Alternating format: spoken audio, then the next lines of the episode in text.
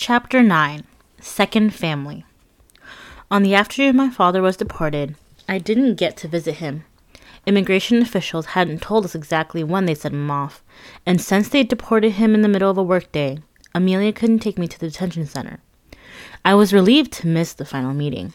Seeing my parents with their spirits broken, their heads dropped, had brought mo- almost more sorrow than my heart could hold.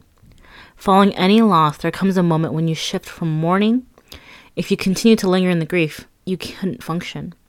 So, a little at a time, you create a so called new normal, although there's nothing normal about it.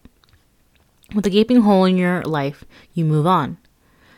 And it's impossible to do that if you keep peeking over your shoulder. I needed to look ahead. Amelia was so wonderful to me. She, Gabriella, and Gabriella's two older siblings, Clarissa and Julian, who were in their 20s, made me feel part of the family. They were beyond hospitable, and yet I knew I was a guest. Mi casa es su casa, any polite Latino host will tell you. But everyone understands the truth. Remaining welcome means abiding by the rules. I found it hard to relax. I had this nagging fear that I might do something to get myself thrown out. Amelia didn't hint at such a thing, but I, aware of the major sacrifice she had to make by having me there, became vigilant about respecting boundaries. Perfect example. I minimized the space I took up. I stuffed my few belongings into a couple of bottom drawers and one area of the closet. I stored my toiletries inside a travel bag rather than on the sink top or in the shower. With five people in the house, things were already cramped. I didn't want to make Amelia or her children regret her choice to take me in. I also recognized how much responsibility she had as a single parent and as a hardworking nurse's assistant. I did all I could to lighten her load. I had been around Amelia's home so much that I caught on to the way she ran things. Without having her ask, I helped with the chores. Each time I used a plate, I washed it, dried it, and put it in the cabinet. While I was with my parents, I'd been going through a note meat phase. I got over that real fast. A permanent boarder can't be picky. I mean, I'm still pretty picky, but maybe less so because of my experience, which in retrospect is probably a good thing. My parents had babied me when it came to food. Between meals, Gabriella would sometimes grab a snack from the fridge. I got Amelia's permission before I ate anything. You know, Gabriella would tease me, you don't have to ask my mom every time. But I was reluctant to be so free. She was the daughter, I was the company. She could get away with things I wouldn't try. I was so mindful of not rocking the boat that you can imagine how upset I was if somehow I did. Several weeks into my stay, Gabriella pulled me aside. Um, can I talk to you for a second? She asked. Sure, I said, my, to- my throat tightened. I know you don't mean for this to happen, she continued, but my sister's been finding a lot of your hair in the bathroom. I wrinkled my forehead. My hair? I said. Yep, she answered. It sheds.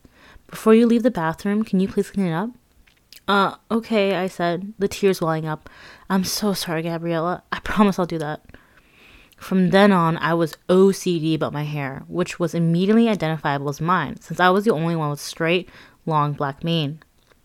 After untangling my tresses, I thoroughly wiped down the sink and picked up every single strand.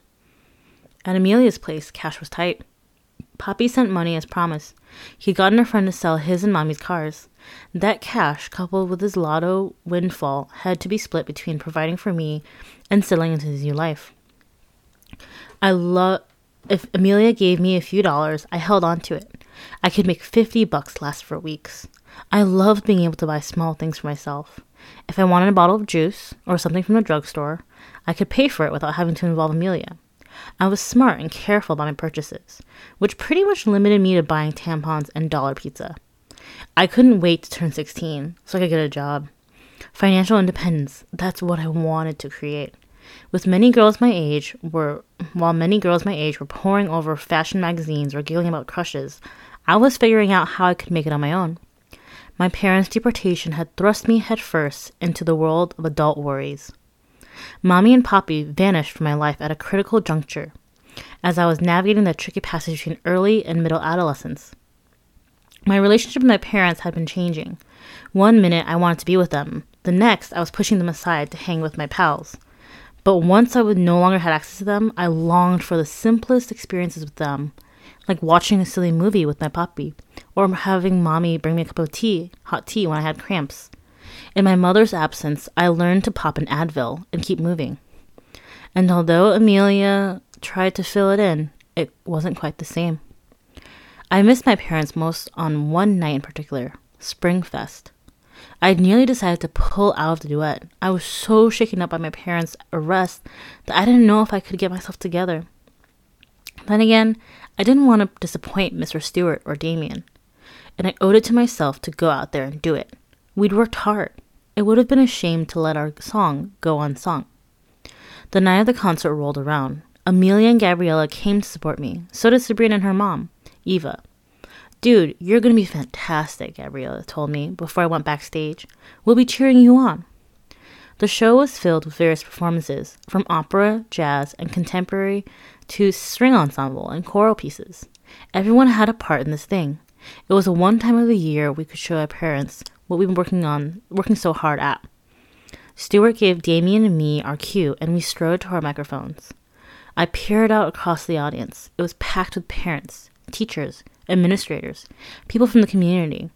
Even as I was about to perform, I was pinching myself that I had been chosen. Damon delivered his opening lines beautifully. Then came my turn. I closed my eyes. In a world that's moving too fast, I sang softly. In a world where nothing can last, I will hold you. I will hold you. I was so nervous that my voice shook, and the words I'd practiced over and over now suddenly seemed new, different. So stay with me and hold me tight, we sang in unison, and dance with me like it's the last night of the world. At the close of our piece, the room erupted in applause. Dave and I linked arms and bowed. I peered out again over the scores of faces, praying that by some miracle I'd spot Mommy and Poppy. Amid the bright lights and magic of the stage, the impossible seemed possible, even for the briefest of moments.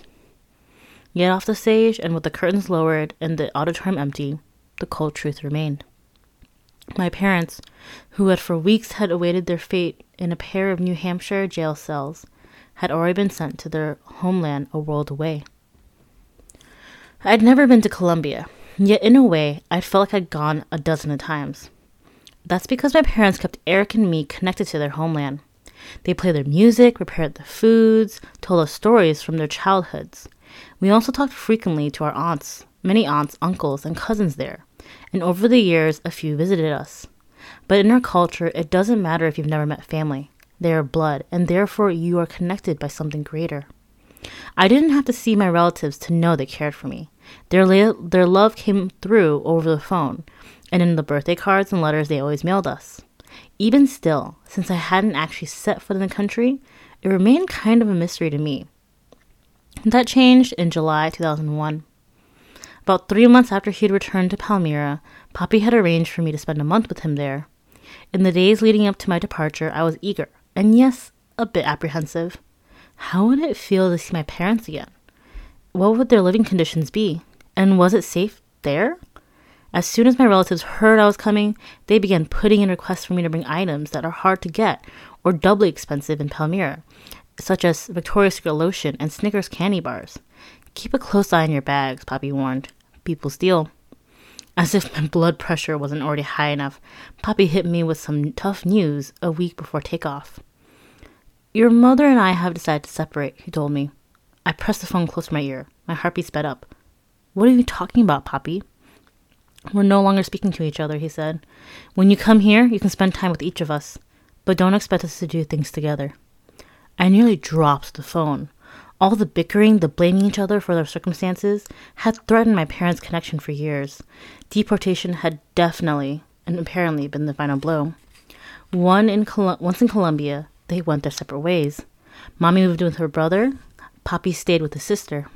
They lived minutes away from each other, but emotionally they were worlds apart. This trip was beginning to sound like one I'd rather not take. I set off for Palmira on the eve of my 15th birthday. Be careful, Amelia told me as she dropped me off at Logan, and call me once you're there. The flight from Boston to Cali is Alfonso Bonilla, Aragon, the closest international airport to my parents' region, is very long, especially if you're thrown in a layover in Miami, and especially if you're uncertain what you'll face upon landing. Mommy and Poppy had told me they'd meet me in the airport lounge. What they failed to mention is that they'd bring a com- is that they'd bring company. Oh my lord. When I entered the lounge, a band began playing a loud song. Oh no. Please don't let that be for me, I thought. Please don't let that be for me. Yes, my mother had hired a full band to celebrate my arrival. Balloons, flowers, and a sign that read, Welcome to Colombia, Diane, filled the waiting area. Several members of my extended family, as well as a bunch of neighbors my mom rounded up, cheered and called out my name and snapped random photos of me. I was so stunned that I couldn't speak. I met eyes with Mommy and Poppy, both of whom were waving madly at me. My look of astonishment probably spoke volumes. I wanted to scream, What the heck is all this? Instead, I put on a half smile. After all, it's not every day that you get serenaded. The whole thing was pretty funny. Well, sort of. You're here, Mommy shrieked. She rushed toward me with a hug. Poppy stood aside as we embraced, and then he leaned in and kissed me on the forehead. Hello, Chibola, he said. I'm glad you made it. Meanwhile, the band played on. People I didn't know pushed ba- bouquets into my hands. Finally, we all made our way out the sliding doors into the sauna. The humidity immediately turned my straight hair into a puffy Colombian fro. First stop, a party at, on my aunt's place. Among a caravan of cars, my uncle drove Mommy and me there. As you know by now, my mother can be chatty, but on this day she was completely wound up. She hurled question after question at me. How's Emilia? she asked. Before I could answer, she went on was she was on the next topic. Did you bring the lotion and all the other gifts for the family? And how did Springfest turn out? I sat dazed and silent. I couldn't believe I was in Colombia. I always thought I'd come for the first time with my folks, once they had been granted citizenship. Once nuestra situación had been less, at last settled. Everything had happened so quickly. One night I was cheering with Poppy over his lucky win. The next night, my parents were wearing orange. And now I was standing in the nation they'd wanted escaped. A serious whirlwind. I stared from my window. In downtown Cali, locals on bikes weaved in and out of traffic. A lot of motorcycles and old cars, models I hadn't seen in America, honked and switched lanes without signaling. Teen girls strutted in by booty hugging dresses. Some girls wore tiny midriff bearing stretch tops and jeans that barely covered their butt cracks. Music rang out from all directions. Then on the road onto Palmira, throngs of barefoot children begged. When we stopped at an intersection, some of the kids wandered right up to our car and pleaded for money or food. Many were juggling limes, trying to earn cash from passerby. Mommy, why are there so many children on the streets? I asked. My mother sighed. Diane, they're homeless, she told me. Where are their parents? I asked. I don't know, she told me. My eyes filled with tears. I couldn't imagine what it would be like for a five or seven year old to be left on their own. The entire scene was chaotic, colorful, exotic, wild, and because of the straight up poverty, it also was a bit unsettling. In the States, I hadn't witnessed that kind of hardship. I was struck with the realization. This could have been my life. OMG, would I have been struggling little limes too? WTF, this is not okay. What is going on? Save the children. We pulled up to the house. My aunt and a slew of excited relatives filed out from the front door to greet us. Among the faces, I saw Eric. I lit up. I hadn't expected to see my brother because I heard he was away in Santa Marta, a city in northern Colombia. He'd come home early. How are you, sis? he said, picking me up and twirling me. You're so big now. I'm good, I said shyly, probably because I hadn't seen him in so long. He looked different, better. His face was clean shaven, his complexion bright. During his first months in Colombia, he struggled to find his way. He floated one family member's house home to the next, but he eventually found work as an English teacher. On the day of our reunion, he seemed happy. After a bash that went on for hours, Mommy and I left for her place. I'd stay with her first. Both of my parents' homes were in working class areas. Many of the residents had only cold water. You had to be wealthy to afford hot. Rows of cookie cutter homes, most made from adobe, adobe, um, were as basic as basic can get. No bells, no whistles, no fancy interiors. Come on in, Mommy said as we walked through the door of my grandfather's house. Make yourself comfortable. I rolled in my suitcase, set it aside, and began glancing around. I followed my mother into a rear bedroom. There, she shared a tiny space with my young cousin.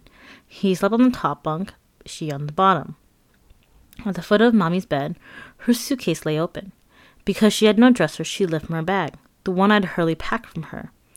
She reached down, pulled out a coat from her luggage, and chuckled. So why'd you put this in here? She smirked.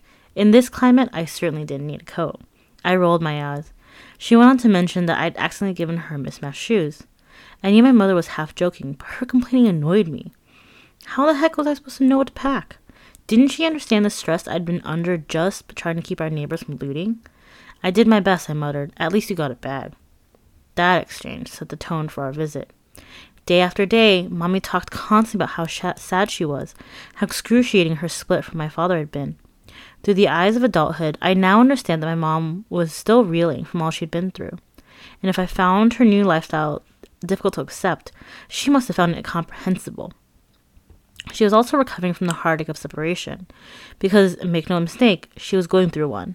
She and Poppy hadn't married, but their breakup was just as devastating as any legal separation. At the airport and party, the two had, a, had been cordial for my sake, but all they wanted was to steer clear of each other.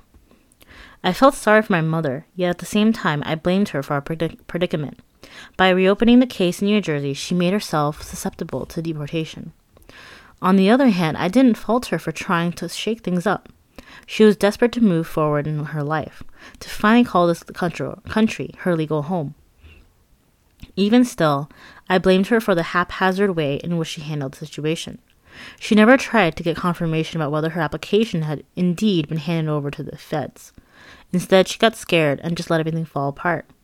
And because she didn't resolve it, because she didn't see the process through to the end, she left our future up to chance. She'd also left us, susceptible to people who wanted to do us harm. I dealt with my resentment by leaving the house. I went out a lot, mostly with my other family. I clicked with three of my cousins Raul, Fernando, and Liz. All were within a couple of years of my age. Want to go out tonight? Fernando would swing by and ask. Sure, I say, glancing at Mommy's face to measure her degree of disappointment. To her credit, she didn't hold me back. Even before she, before she left Boston, I'd start spending more time with my friends and less with her and Poppy. So this wasn't new. The difference was that, rather than hanging out with my friends in the neighborhood, I was stepping out into the unknown. With my cousins and my tour guides, I experienced a side of Colombia I absolutely loved. There, teens generally have a lot more freedom than they do in America, so we'd be out for hours at a time. We sampled all kinds of foods. We hit the movies, the park, the mall. We danced all night at salsa clubs. It was a way to escape my reality. You name it, we did it, and I enjoyed it. Even with its many societal challenges, the country has this amazing energy an irresistible vibrancy, this fervor that draws you in. When I was out with my favorite trio, I was shuttling between my relatives' houses, homes. From day one, people were all over me. I felt like a celebrity. Can Diane come over for lunch today? One of Mommy's brothers would call and ask. An hour later, the phone would ring with an additional invitation. Everywhere I went, people wanted to feed me, talk to me, hug me, dance with me, or introduce me to their families and friends. I got all of this attention because others saw me as unique. I was this young American girl who was still totally down to my Colombian roots. I was connected to the culture. I appreciated all the fuss, but it was to it was easy to OD on it. My last two weeks was spent with Poppy. His surroundings were as modest as mommy's, but he was chill about it. If his new lot in life was bothering him, he didn't mention it. In fact, he was quiet overall and maybe a little down. At dusk, when the humidity had dropped, he'd often take me out biking. One evening, as we returned, I struck up a conversation. Poppy? I asked. Yes, Diane, he said. What is it? Do you think someone turned you and Mommy in? He paused. What do you mean? he asked. One of the guards at the detention told Mommy that someone probably snitched on you guys. I don't know, Diane, he said. He looked away from me. And at this point, he went on, I guess it doesn't matter. We're here now. There's not much I can do about it. I shrugged, wheeling my bike into the garage, and left the mystery at that. On the Sunday of my last week, Poppy surprised me. I want to take you someplace special for your birthday, he said. Just the two of us. In Latin cultures, turning 15 is a big deal for a girl. It marks the beginning of womanhood. Years before, I told my parents I had no desire for quinceanera, the traditional ceremony complete with white gloves and ball gowns. Not my thing. But I did want some kind of party, and in fact, I already had three. one thrown by my mother, a second by my father's sister, and a third courtesy of my cousins. So when Poppy told me he topped that all off with a vacay, I was thrilled. Where are we going? I asked. I'm taking you to Cartagena, he told me. I raised my eyebrows. Really, Poppy? I squealed. I heard that, that this historic city on the Caribbean coast was one of Colombia's most gorgeous. Yes, really, he said, laughing. I used some of my savings to buy our tickets. We'll go this week. I wasn't just excited. Given the scarcity of cash, I was also grateful. Poppy's generosity made the journey so sweet as we strolled through the old streets of Old Town, savored ceviche at a quaint restaurant, and watched the red golden sunset over the silver waters. The getaway was perfect. The magic ended as soon as I returned to Palmira. When I mentioned the trip to Mommy, she teared up. Wow, she said, it would have been nice to be there with you. Hearing that we'd gone away without her brought up all the pain of her split with, from Poppy. The sadness in Mommy's eyes reminded me of how wacky our lives had been. Both of my parents went off to, went to the airport to see me off. Why don't you come live here? Mommy said. I didn't respond. As much as I relished certain things about the trip, I knew there was no life for me here. Mommy knew it too. Poppy stood quiet. In fact, he'd never say he never said one way or the other whether he wanted me to move there. He probably knew it was pointless to give his opinion, because I had clearly made up my mind. I heard my call to board, I kissed them each a goodbye and set off for the one homeland I had ever truly known. More change awaited me in Boston. That July, Amelia had relocated from Roslindale to a two bedroom in Roxbury. Gabriella's brother had moved out, so although the new house was smaller, there was one less person sharing the space. Gabriella and I shared one room, Amelia and her oldest daughter were in the other. I began my sophomore year, no longer a newbie. I was still finding my way into the, in the music department, and I loved it. I was into my classes, and I was excited about developing as a student and an artist. That fall semester also came with a bonus. Gabriella became my classmate. You'd like it here, I'd repeatedly told her the year before. You should audition. She did, and a few weeks later, she received the same letter that once gave me a reason to keep going. The only thing better than it being Boston Arts was having a close friend there. After eighth grade, Dana moved to Florida with her family, and Sabrina went to a different high school. Still my homies, though, don't get it twisted. It was great to have a familiar friend in high school, and even better to know that my other girls would be friends forever. Following that huge taste of freedom in Palmira, I returned ready to spread my social wings. At a movie theater near campus, a bunch of my friends and I would hang out after school. We'd play around, snap photos of each other, the old school kind where you have to get developed at Walgreens, and just to be ridiculous. That year, we were obsessed with John Leguizamo, the Colombian American comedian. He'd released his HBO special, Sexaholix, and we'd memorize all of it. We got really annoying after a while, but we were so excited to see a Latino on TV. He was speaking our language and bringing up issues we cared about. Finally, someone we could relate to. We'd entertain ourselves by reciting every joke the guy had told. It was the best time. And then 9 11 hit. Along with the rest of the nation, I watched in horror as the hijacked planes hit the Twin Towers. American Airlines Flight 11 and United Airlines Flight 175 had originated in our backyard at Logan. Both planes were filled with Bostonians, adding to the death toll of those lost in New York and Pennsylvania. The day was terrifying. We all held our breath, uncertain whether more attacks were coming. Amelia rushed home early from work to pick up Gabriella and me. The next two days, we stayed at home. Even once we returned to school, a funk lingered in the air. What was true in my own life became true for our nation. You can quickly get back on your feet right after a disaster, but real healing takes longer. The year progressed, and as it did, I became super focused on my studies. For the first time, I fully understood why my parents had put so much on the line to come to the United States, and I intended to make good on that opportunity. Not only did I buckle down in school, I became even more conscientious around Amelia's house. I was determined to keep my spot, my chance. One evening that December, I called Amelia on her cell. She and Gabriella had gone um, had gone out to run errands. I was studying. May I please walk to the store down the street? I asked her. Why don't you wait until later? she said. We'll be there shortly. Gabrielle can go with you. But I persisted. I wanted to buy some colored pencils for an art project. She gave in. Okay, but don't be gone for so long.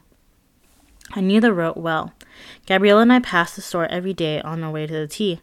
I pressed the crosswalk button. The go signal appeared, and so I looked both ways and began strolling across the street.